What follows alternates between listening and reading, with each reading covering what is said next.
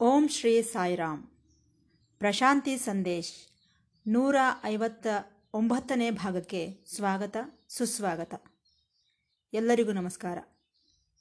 ಪ್ರತಿ ಗುರುವಾರದಂದು ಪ್ರಸಾರವಾಗುವ ಪ್ರಶಾಂತಿ ಸಂದೇಶ್ ಶೀರ್ಷಿಕೆಯಲ್ಲಿ ಪ್ರೊಫೆಸರ್ ಅನಿಲ್ ಕುಮಾರ್ ಕಾಮರಾಜ್ರವರು ಕೆಲವೊಂದು ಆಧ್ಯಾತ್ಮಿಕ ವಿಚಾರಗಳನ್ನು ನಮ್ಮೊಂದಿಗೆ ಹಂಚಿಕೊಳ್ಳುತ್ತಿದ್ದಾರೆ. ನಾವೆಲ್ಲರೂ ಈ ಆಧ್ಯಾತ್ಮಿಕ ವಿಚಾರಗಳನ್ನು ಕೇಳಿ ಆನಂದಿಸಿ ಭಗವಾನ್ ಬಾಬಾರವರ ದಿವ್ಯ ಅನುಗ್ರಹಕ್ಕೆ ಪಾತ್ರರಾಗೋಣ. ಈ ದಿನ ದೇಹವೇ ದೇವಾಲಯ, ದೇಹೋ ದೇವಾಲಯ ಪ್ರೋಕ್ತೋ ಎನ್ನುತ್ತಿದೆ ಭಗವದ್ಗೀತೆ. ದೇಹವೇ ದೇವಾಲಯವೆಂದು ಭಾವಿಸು ಎನ್ನುತ್ತಿದೆ ಭಗವದ್ಗೀತೆ. ಭಗವಾನರು ಸಹ ಇದನ್ನೇ ಹೇಳುತ್ತಿದ್ದಾರೆ. ಅದೇ ರೀತಿ ಭೂಮಿಯನ್ನು ಸಹ ಕೇವಲ ಮಣ್ಣು ಮಣ್ಣು ಎಂದುಕೊಳ್ಳದೆ ಭೂಮಾತೆಯನ್ನು ಪರಮ ಪವಿತ್ರವೆಂದು ನಾವು ಭಾವಿಸಬೇಕು. ಈ ವಿಚಾರದ ಬಗ್ಗೆ ಕೆಲವು ಅಂಶಗಳನ್ನು ನಿಮ್ಮೊಂದಿಗೆ ಹಂಚಿಕೊಳ್ಳಬೇಕೆಂದುಕೊಳ್ಳುತ್ತಿದ್ದೇನೆ. ವೈಜ್ಞಾನಿಕವಾಗಿ ಸಮಂಜಸವಾಗಿ ಆಲೋಚಿಸಿ. ಆ ರೀತಿ ಆಲೋಚಿಸಿದಾಗ ನಾವು ಆಧ್ಯಾತ್ಮಿಕವಾಗಿ ಬೆಳೆಯಬೇಕೆಂದರೆ ದೇಹವನ್ನು ಪ್ರೀತಿಸಬೇಕು. ದೇಹವನ್ನು ಅರ್ಥ ಮಾಡಿಕೊಳ್ಳಬೇಕು ದೇಹದಲ್ಲಿ ಇರುತ್ತಾ ದೇಹವನ್ನು ನಿರ್ಲಕ್ಷಿಸುವುದಲ್ಲ. ಆಧುನಿಕ ಭೌತಶಾಸ್ತ್ರದಲ್ಲಿ ಪದಾರ್ಥ, ಶಕ್ತಿ ಎರಡೂ ಒಂದೇ ಎನ್ನುತ್ತಿದ್ದಾರೆ. ಶಕ್ತಿ ಪದಾರ್ಥವಾಗಿ ಬದಲಾಗಬಲ್ಲದು. ಪದಾರ್ಥದಲ್ಲಿ ಶಕ್ತಿ ಅಡಗಿಕೊಂಡಿದೆ. ಹಾಗಾಗಿ ಇವೆರಡೂ ಒಂದೇ ಎನ್ನುತ್ತಿದ್ದಾರೆ. ಈ ದೃಷ್ಟಿಯಿಂದ ನೋಡಿದಾಗ ಪದಾರ್ಥವಾದ ದೇಹ, ಅದರಲ್ಲಿರುವ ಆತ್ಮ, ಆತ್ಮಶಕ್ತಿಯ ಪದಾರ್ಥವಾಗಿ ಇದೆ. ದೇಹವಾಗಿ ಈ ದೇಹದಲ್ಲಿರುವ ಆತ್ಮ ಎರಡೂ ಒಂದೇ ಎಂಬ ಸತ್ಯವೂ ಸಹ ನಮಗೆ ಗೊತ್ತಾಗುತ್ತದೆ. ಒಂದು ವ್ಯಕ್ತವಾಗಿ ಇದೆ, ಇನ್ನೊಂದು ಅವ್ಯಕ್ತವಾಗಿ ಇದೆ. ಈ ಸೃಷ್ಟಿಯಲ್ಲಿ ದ್ವಂದ್ವ ಎಂಬುದು ಇಲ್ಲ. ಎಲ್ಲ ಏಕತ್ವವೇ. ಆದರೆ ಈ ಮನಸ್ಸೇ ದ್ವಂದ್ವವನ್ನುಂಟು ಮಾಡುತ್ತಿದೆ. ಆತ್ಮವನ್ನು ಗುರುತಿಸಬೇಕೆಂದರೆ ದೇಹವನ್ನು ಹೀನಪಡಿಸಬೇಕೆಂದುಕೊಳ್ಳುತ್ತೇವೆ. ಭಗವಂತನನ್ನು ಗುರುತಿಸಿ ಕೀರ್ತಿಸಬೇಕೆಂದರೆ ಈ ಪ್ರಪಂಚವನ್ನು ನಿರ್ಲಕ್ಷಿಸಬೇಕು ಎಂದುಕೊಳ್ಳುತ್ತೇವೆ. ಆದರೆ ಇದು ಬಹಳ ಬಹಳ ತಪ್ಪು. ಏಕೆಂದರೆ ಈ ಪ್ರಪಂಚವನ್ನು ಸೃಷ್ಟಿಸಿದವರು ಯಾರು? ಭಗವಂತನು. ಹೀಗಿರುವಾಗ ಅದು ಕೆಟ್ಟದು ಹೇಗಾಗುತ್ತದೆ? ಭಗವಂತನಿಗೆ ಈ ಪ್ರಪಂಚ ವಿರೋಧ. ಶತ್ರು ಹೇಗಾಗುತ್ತದೆ? ಆಲೋಚಿಸಿ. ಈ ದೇಹಕ್ಕಿರುವ ಜ್ಞಾನ ಅದಕ್ಕೆ ಇದೆ. ಅದನ್ನು ನಾವು ಗುರುತಿಸಲಾರದೆ ಹೋಗಬಹುದು. ಉದಾಹರಣೆಗೆ ಕಣ್ಣುಗಳು. ಇವು ಬಹಳ ಸೂಕ್ಷ್ಮವಾದಂತಹ ಭಾಗ ನಮ್ಮ ದೇಹದಲ್ಲಿ. ಅವು ಸದಾ ಸ್ವಚ್ಛವಾಗಿರಬೇಕು. ಯಾವ ಧುಮ್ಮು ಧೂಳು ಸೇರಬಾರದು. ಅದಕ್ಕಾಗಿಯೇ ಈ ಕಣ್ಣು ರೆಪ್ಪೆಗಳು ಮೇಲಕ್ಕೆ ಕೆಳಕ್ಕೆ ಆಡುತ್ತಿರುತ್ತವೆ. ಈ ರೀತಿ ಮೇಲಕ್ಕೆ ಕೆಳಕ್ಕೆ ಆಡುವುದರಿಂದ ಕಣ್ಣು ಸದಾ ಸ್ವಚ್ಛವಾಗಿರುತ್ತದೆ. ಅದರಲ್ಲೂ ನಮ್ಮ ಕಣ್ಣುಗಳಲ್ಲಿ ಕೆಲವು ಗ್ರಂಥಿಗಳಿವೆ. ಇವು ನೀರನ್ನು ಉಂಟು ಮಾಡುತ್ತವೆ ಆ ನೀರು ಕಣ್ಣನ್ನು ಸ್ವಚ್ಛಗೊಳಿಸುತ್ತದೆ. ಇದನ್ನು ನಾವು ಗುರುತಿಸಬೇಕು. ಇದು ಯಾರು ಮಾಡಿದ್ದು? ದೇಹವೇ ಮಾಡಿಕೊಳ್ಳುತ್ತಿದೆ. ನೀನೇನಾದರೂ ಹೇಳಿದೆಯೇ? ಮಾಡು ಎಂದು ಇಲ್ಲವಲ್ಲ. ಆದ್ದರಿಂದ ದೇಹಕ್ಕೆ ಸಂಬಂಧಿಸಿದಂತಹ ಜವಾಬ್ದಾರಿಗಳನ್ನೆಲ್ಲ ದೇಹವೇ ನೋಡಿಕೊಳ್ಳುತ್ತದೆ. ಏಕೆಂದರೆ ನಿನ್ನ ಮೇಲೆ ಆಧಾರ ಪಡುವುದಿಲ್ಲ ದೇಹ. ಇಲ್ಲಿ ನೀನು ಎಂದರೆ ನಿನ್ನ ಮನಸ್ಸು. ಉದಾಹರಣೆಗೆ, ಉಸಿರಾಡುತ್ತಿದ್ದೀಯಾ? ಇದೇನಾದರೂ ಮನಸ್ಸಿನ ಮೇಲೆ ಆಧಾರಪಟ್ಟಿದೆಯೇ? ಇಲ್ಲವಲ್ಲ? ಆದಷ್ಟಕ್ಕೆ ಅದೇ ನಡೆಯುತ್ತಿರುತ್ತದೆ. ನಿನ್ನೊಂದಿಗೆ ಸಂಬಂಧವಿಲ್ಲ. ಮನಸ್ಸಿಗೆ ಮರುವು, ಮರೆತು ಹೋಗುವುದು ಎನ್ನುವಂಥದ್ದು ಇರುತ್ತದೆ. ಆ ರೀತಿ ಮನಸ್ಸು ಮರೆತು ಹೋದರೆ ಮನಸ್ಸಿನ ಮೇಲೆ ನಮ್ಮ ಉಸಿರಾಟ ಆಧಾರಪಟ್ಟರೆ ನಾವು ಸತ್ತು ಹೋಗುತ್ತೇವಷ್ಟೇ ಬದುಕುವುದಿಲ್ಲ. ನಾವು ನಿದ್ರಿಸುತ್ತಿದ್ದೇವೆ, ಆಗ ಮನಸ್ಸು ಕೆಲಸ ಮಾಡುವುದಿಲ್ಲ, ಆಗ ಉಸಿರಾಟ ನಿಲ್ಲುತ್ತದೆಯೇ ಇಲ್ಲ. ಆದ್ದರಿಂದ ಉಸಿರಾಡುವುದಾಗಲಿ, ಹೃದಯ ಬಡಿತವಾಗಲಿ ನಮ್ಮ ಜೀರ್ಣ ವ್ಯವಸ್ಥೆಯಾಗಲಿ. ನಾವು ತಿಂದ ಆಹಾರದಿಂದ ಬಂದಂತಹ ಶಕ್ತಿ ಎಲ್ಲ ಭಾಗಗಳಿಗೂ ಕಳುಹಿಸುವುದಾಗಲಿ, ದೇಹ ತನ್ನಷ್ಟಕ್ಕೆ ತಾನು ಮಾಡಿಕೊಳ್ಳುತ್ತಾ ಹೋಗುತ್ತದೆ. ಒಂದು ಕಂಪ್ಯೂಟರ್ನಂತೆ. ಉದಾಹರಣೆಗೆ, ನಮ್ಮ ದೇಹದ ಕೆಲವು ಭಾಗಗಳಿಗೆ ಕೆಲವು ವಿಟಮಿನ್ಸ್ ಬೇಕು. ಆ ಭಾಗಗಳಿಗೆ ಆ ವಿಟಮಿನ್ಸನ್ನು ಸೇರಿಸುವುದು ಸಹ ದೇಹವೇ ನೋಡಿಕೊಳ್ಳುತ್ತದೆ. ನಮ್ಮ ಮೆದುಳಿಗೆ ಕೆಲವು ವಿಟಮಿನ್ಸ್ ಬೇಕಾಗುತ್ತದೆ. ಉದಾಹರಣೆಗೆ, ರಕ್ತ. ಈ ರಕ್ತದಲ್ಲಿ ಎರಡು ರೀತಿಯ ಕಣಗಳಿವೆ. ಬಿಳಿ ಕಣಗಳು, ಕೆಂಪು ಕಣಗಳು ಎಂದು. ದೇಹದಲ್ಲಿ ಎಲ್ಲಾದರೂ ಗಾಯವಾದರೆ ತಕ್ಷಣವೇ ಈ ಬಿಳಿ ಕಣಗಳು ಅಲ್ಲಿಗೆ ಹೋಗಿ ಕೆಂಪು ಕಣಗಳು ಹೊರಗೆ ಹೋಗದಂತೆ ಮಾಡುತ್ತವೆ. ಈ ರೀತಿ ಬಿಳಿ ಕಣಗಳು ನಮ್ಮ ದೇಹವನ್ನು ರಕ್ಷಿಸುತ್ತವೆ. ನಿಜ ಹೇಳಬೇಕೆಂದರೆ ಈ ದೇಹ ತನ್ನಷ್ಟಕ್ಕೆ ತಾನೇ ನಿವಾರಣೆ, ಚಿಕಿತ್ಸೆ ಮಾಡಿಕೊಳ್ಳಬಲ್ಲದು. ಹೀಲಿಂಗ್. ಡಾಕ್ಟರ್ಗಳು ಇದಕ್ಕೆ ಸಹಾಯ ಮಾಡುತ್ತಾರೆ ಅಷ್ಟೆ. ನಿಜ ಹೇಳಬೇಕೆಂದರೆ ಈ ದೇಹವೆಂಬ ಫ್ಯಾಕ್ಟರಿ ಏರ್ಪಟ್ಟರೆ ಹೆಚ್ಚು ಕಡಿಮೆ ಒಂದು ಸ್ಕ್ವೇರ್ ಮೈಲಿಗಳಷ್ಟು ಜಾಗ ಬೇಕಾಗುತ್ತದೆ. ಅಷ್ಟು ಫ್ಯಾಕ್ಟರಿ ಬೇಕು ದೇಹ ಮಾಡುವ ಕೆಲಸಕ್ಕೆ. ಅದು ಅಲ್ಲದೆ ಈ ಫ್ಯಾಕ್ಟರಿಗೆ ಆಗಿಂದಾಗಲೇ ಬದಲಾಯಿಸಿಕೊಳ್ಳುವಂತಹ ಶಕ್ತಿ ಇದೆ. ಹೇಗೆ? ಪ್ರತಿ ಏಳು ವರ್ಷಗಳಿಗೊಮ್ಮೆ ಏಳು ವರ್ಷಗಳಿಗೊಮ್ಮೆ ಕಣಗಳೆಲ್ಲವೂ ಬದಲಾಗಿ ಬಿಡುತ್ತವೆ. ನಮಗೆ ಈ ವಿಚಾರ ಗೊತ್ತಿಲ್ಲ. ಹಳೆ ಕಣಗಳೆಲ್ಲವೂ ಹೋಗಿ ಹೊಸ ಕಣಗಳು ಬರುತ್ತವೆ. ದೇಹದಲ್ಲಿರುವಂತಹ ಕಾರ್ಬನ್ ಡೈಆಕ್ಸೈಡ್ ಹೊರಗೆ ಹೋಗುತ್ತದೆ ಆಕ್ಸಿಜನ್ ಒಳಗೆ ಬರುತ್ತದೆ. ಇದೆಲ್ಲ ನಿಶ್ಶಬ್ದವಾಗಿ ನಡೆಯುತ್ತಿರುವಂತಹ ಪ್ರಕ್ರಿಯೆ. ಜೀವನಕ್ಕೆ ಆಧಾರ ಈ ದೇಹ. ಅದನ್ನು ನಾವು ಗುರುತಿಸಬೇಕು.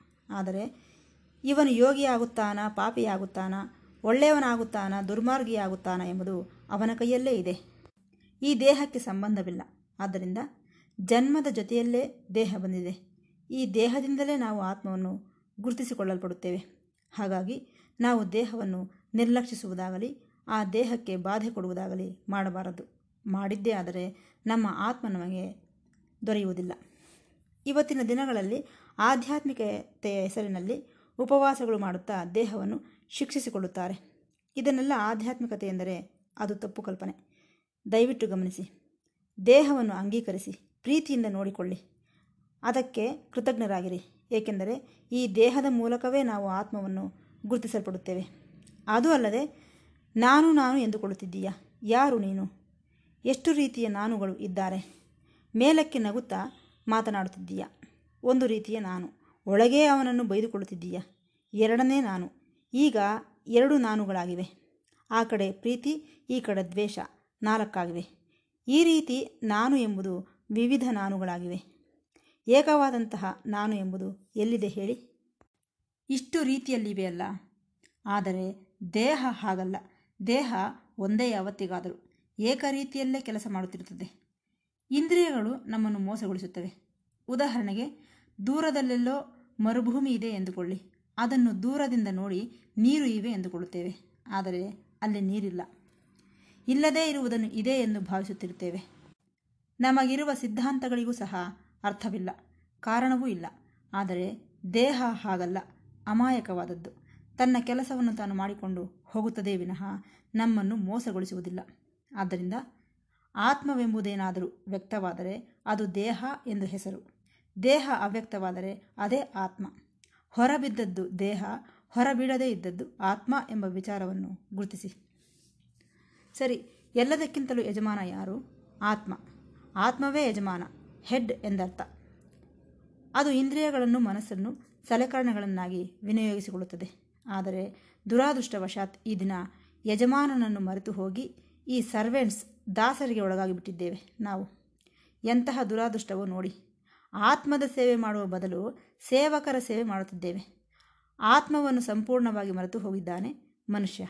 ಆದ್ದರಿಂದಲೇ ಈ ಮಾನವರಿಗೆ ಈ ರೀತಿಯ ದುಃಖ ಬರುತ್ತಿದೆ. ಏಕೆಂದರೆ ಆತ್ಮ ದೇಹದಲ್ಲಿರುತ್ತದೆ. ಆತ್ಮ ಎಂದರೆ ಪರಮಾತ್ಮ. ಆತನೇ ನಿನ್ನ ದೇಹ, ಆತ್ಮನೇ ನಿನ್ನ ದೇವರು. ದೇಹವೇ ಪರಮಾತ್ಮ. ಆದ್ದರಿಂದ ದೇಹ, ಪರಮಾತ್ಮ, ಆತ್ಮ ಎಂದು ಬೇರೆ ಬೇರೆಯಾಗಿ ಭಾವಿಸಬೇಡ. ನಾಣ್ಯಕ್ಕೆ ಎರಡು ಮುಖಗಳಿದ್ದಂತೆ. ಒಂದು ಕಡೆ ದೇಹವಿದೆ, ಇನ್ನೊಂದು ಕಡೆ ಆತ್ಮವಿದೆ.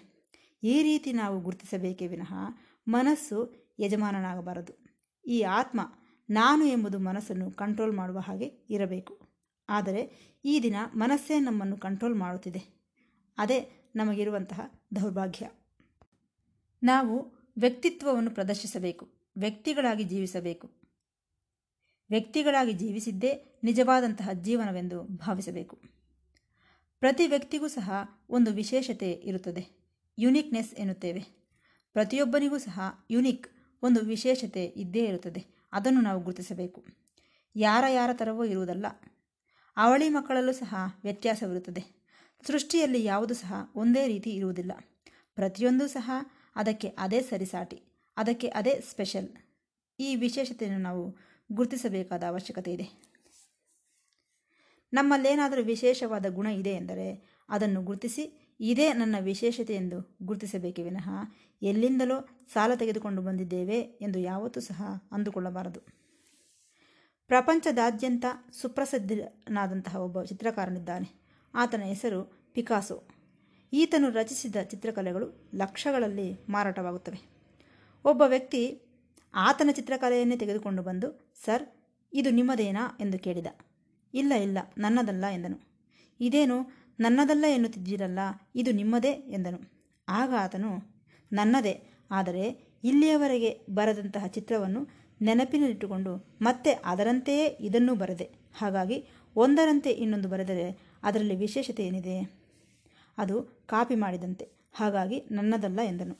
ಆದ್ದರಿಂದ ಇನ್ನೊಬ್ಬರದನ್ನು ಕಾಪಿ ಮಾಡುವುದಲ್ಲ ನಾವು ಮಾಡಬೇಕಾಗಿರುವುದು. ಸೃಷ್ಟಿ ಯಾವತ್ತೂ ಸಹ ಯಾವುದನ್ನು ಕಾಪಿ ಮಾಡುವುದಿಲ್ಲ. ಅದರ ವಿಶೇಷತೆ ಅದೇ. ನಮ್ಮನ್ನು ನಾವೇ ಕೆಳಮಟ್ಟಕ್ಕೆ ಹೋಗುವಂತೆ ಮಾಡಿಕೊಳ್ಳುತ್ತಿದ್ದೇವೆ. ಇನ್ನೊಬ್ಬರಂತೆ ಇರಬೇಕೆಂದು ಪ್ರಯತ್ನಿಸಿ ಇನ್ನೊಬ್ಬರನ್ನು ಅನುಕರಣೆ ಮಾಡುತ್ತಾ ಕೆಟ್ಟು ಹೋಗುತ್ತಿದ್ದೇವೆ. ನಾವು ಯಾವತ್ತೂ ಸಹ ಇನ್ನೊಬ್ಬರಂತೆ ನಟಿಸಬಾರದು. ನಮಗಿರುವ ಲಕ್ಷಣಗಳು ನಮಗಿವೆ. ನಮ್ಮ ಒಳ್ಳೆತನ, ನಮ್ಮ ಸೌಂದರ್ಯ, ನಮ್ಮ ಸತ್ಯ, ನಮ್ಮವೇ. ಇವೆಲ್ಲವೂ ಆತ್ಮದಿಂದ ಬರುತ್ತಿವೆ. ಆದ್ದರಿಂದ ಏನೋ ಜನಗಳ ಮಧ್ಯೆ ಇದ್ದೇವೆ, ಗುಂಪುಗಳಲ್ಲಿ ಇದ್ದೇವೆ ಎಂದುಕೊಳ್ಳಬಾರದು. ಏಕೆಂದರೆ ಯಾವಾಗ ನಾನು ಜನಗಳ ಮಧ್ಯೆ ಇದ್ದೇನೆ, ಗುಂಪುಗಳಲ್ಲಿ ಇದ್ದೇನೆ ಎಂದುಕೊಂಡೆಯೋ ಆಗ ನಿನ್ನ ವ್ಯಕ್ತಿತ್ವ ಹೋಗುತ್ತದೆ, ನಿನ್ನ ಗೌರವ ಹೋಗುತ್ತದೆ.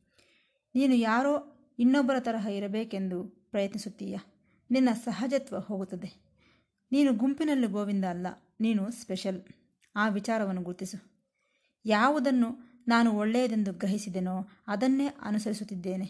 ಯಾವುದು ನನ್ನ ಅನುಭವಕ್ಕೆ ಬಂದಿದೆಯೋ ಅದೇ ಸತ್ಯ. ಕೇವಲ ನನ್ನ ನಂಬಿಕೆಯಲ್ಲ, ಅದನ್ನು ನಾನು ಅನುಭವಿಸಿದ್ದೇನೆ, ಗುರುತಿಸಿದ್ದೇನೆ ಎಂಬ ವಿಚಾರವನ್ನು ತಿಳಿದುಕೊಳ್ಳಬೇಕಾದ ಅವಶ್ಯಕತೆ ಇದೆ ಯಾವಾಗ ನಾವು ಚೈತನ್ಯದಿಂದ ಕೂಡಿದ್ದೇವೋ ಅವೇರ್ನೆಸ್ ಇವೆಲ್ಲವೂ ಕಾನ್ಷಿಯಸ್ನೆಸ್ ಅದು ಇದ್ದಾಗ ನಾವು ಎಲ್ಲವನ್ನೂ ತಿಳಿದುಕೊಳ್ಳುತ್ತೇವೆ. ಈ ಚೈತನ್ಯ ಇಲ್ಲದೆ ನಿರ್ವೀರ್ಯವಾಗಿ ಇದ್ದಾಗ ನಾವು ಯಾವುದನ್ನು ಸಹ ಗುರುತಿಸಲಾರೆವು. ಇತರರಿಗೆ ಗುಲಾಮರಾಗಿ ಬಿಡುತ್ತೇವೆ ಆದ್ದರಿಂದ ನಮ್ಮೊಳಗಿರುವ ಸೌಂದರ್ಯವಾಗಲಿ ಸ್ವಾತಂತ್ರ್ಯವಾಗಲಿ ವೃದ್ಧಿಗೊಳ್ಳಬೇಕಷ್ಟೆ. ಈ ಚೈತನ್ಯ ಶಕ್ತಿಯಿಂದ ನಮ್ಮಷ್ಟಕ್ಕೆ ನಾವೇ ಬದುಕಬೇಕೇ ವಿನಃ ಬೇರೊಬ್ಬರನ್ನು ಅನುಕರಣೆ ಮಾಡುವುದಲ್ಲ. ಆದರೆ ಒಂದು ವಿಚಾರ. ಯಾವಾಗ ನಾವು ಒಳ್ಳೆ ಗುಣಗಳನ್ನು ಹೊಂದಿದ್ದೇವೋ ಅದೇ ಸ್ವರ್ಗ. ಒಳ್ಳೆಯ ಗುಣಗಳಿಂದ ಸ್ವರ್ಗಕ್ಕೆ ಹೋಗುವುದಲ್ಲ ಒಳ್ಳೆಯ ಗುಣಗಳು ಇರುವುದೇ ಸ್ವರ್ಗ. ಪ್ರೇಮದ ಮೂಲಕ ದೇವರಾಗುವುದಲ್ಲ, ಪ್ರೇಮವೇ ದೇವರು. ಸಂತೋಷ, ಆನಂದ, ಇದೆಲ್ಲವೂ ಸಹ ಭಗವಂತನ ಲಕ್ಷಣಗಳು. ಇವು ನಮಗೆ ಎಷ್ಟೋ ಸಹಕರಿಸುತ್ತವೆ. ಈ ದಯೆ, ಕರುಣೆ ಇವೆಲ್ಲವೂ ಸಹ ಬಹು ಮುಖ್ಯವಾದಂತಹ ಗುಣಗಳು. ಯಾರೋ ಒಬ್ಬ ಭಿಕ್ಷುಕನಿಗೆ ಏನೋ ಒಂದಷ್ಟು ಹಣ ಕೊಡುವುದಲ್ಲ, ಈ ಗುಣಗಳು ನಮಗಿರಬೇಕು. ಯಾವ ಷರತ್ತು ಇಲ್ಲದೆ ಕೊಡುವುದನ್ನು ಕಲಿಯಬೇಕು. ನನಗೇನು ಬೇಡ ನಿನ್ನಿಂದ. ನಾನು ಏನನ್ನೂ ಆಶಿಸುವುದಿಲ್ಲ. ಹಾಗೆಯೇ ಕೊಡುತ್ತೇನೆ ಎನ್ನಬೇಕೆ ವಿನಃ, ನೀನು ಇದು ಕೊಟ್ಟರೆ ನಾನು ಇದು ಕೊಡುತ್ತೇನೆ ಎನ್ನಬಾರದು. ನಾನು ಕೊಡುವುದೇ ನನಗೆ ಆನಂದ. ಇದು ಬಹಳ ಮುಖ್ಯವಾದಂತಹದು. ಅದೇ ಸ್ವರ್ಗ. ಇನ್ನು ಭೂಮಿ ವಿಚಾರವನ್ನು ಹೇಳುತ್ತೇನೆ. ಈ ಭೂಮಾತೆ ಎಷ್ಟು ಸುಂದರವಾಗಿದ್ದಾಳೆ. ಇದನ್ನು ನಾವು ಪ್ರೀತಿಸಬೇಕು. ಇದನ್ನು ಪರಿಶುದ್ಧವಾಗಿಡಲು ಪ್ರಯತ್ನಿಸಬೇಕು. ಏಕೆಂದರೆ ಭೂಮಾತೆ ಭೂದೇವಿ ಎನ್ನುತ್ತಿದ್ದೇವಾದ್ದರಿಂದ ನಾವು ಗೌರವಿಸಬೇಕು. ಈ ಭೂಮಿಯು ಸಹ ಪರಮಾತ್ಮನ ಸೃಷ್ಟಿಯೇ.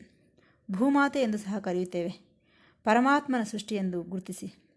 ಶಕ್ತಿ ಸ್ವರೂಪಿಣಿ ಭೂಮಿ ಎಂದರೆ. ಮತ್ತೊಂದು ವಿಚಾರ. ಈ ದಿವ್ಯತ್ವವಿದೆಯಲ್ಲ, ಅದು ಭೂತತ್ವಕ್ಕೆ ವಿರೋಧವಲ್ಲ. ಎರಡೂ ಒಂದೇ. ಬುದ್ಧನಾಗಲಿ ಜೀಸಸ್ ಆಗಲಿ ರಾಮನಾಗಲಿ, ಕೃಷ್ಣನಾಗಲಿ ಎಲ್ಲರೂ ಈ ಭೂಮಂಡಲಕ್ಕೆ ಸೇರಿದಂತಹವರೇ. ಆದ್ದರಿಂದ ಭೂಮಿ ಪವಿತ್ರವಾದಂತಹದು. ಆದರೆ ಈ ಭೂಮಿಯನ್ನು ನಾವು ಕಲುಷಿತಗೊಳಿಸುತ್ತಿದ್ದೇವೆ. ಈ ಸಮತೋಲನ, ಬ್ಯಾಲೆನ್ಸ್ ಅದನ್ನು ಕೆಡಿಸುತ್ತಿದ್ದೇವೆ. ಅದರಲ್ಲೂ ವಾತಾವರಣವನ್ನು ಹಾಳು ಮಾಡುತ್ತಿದ್ದೇವೆ.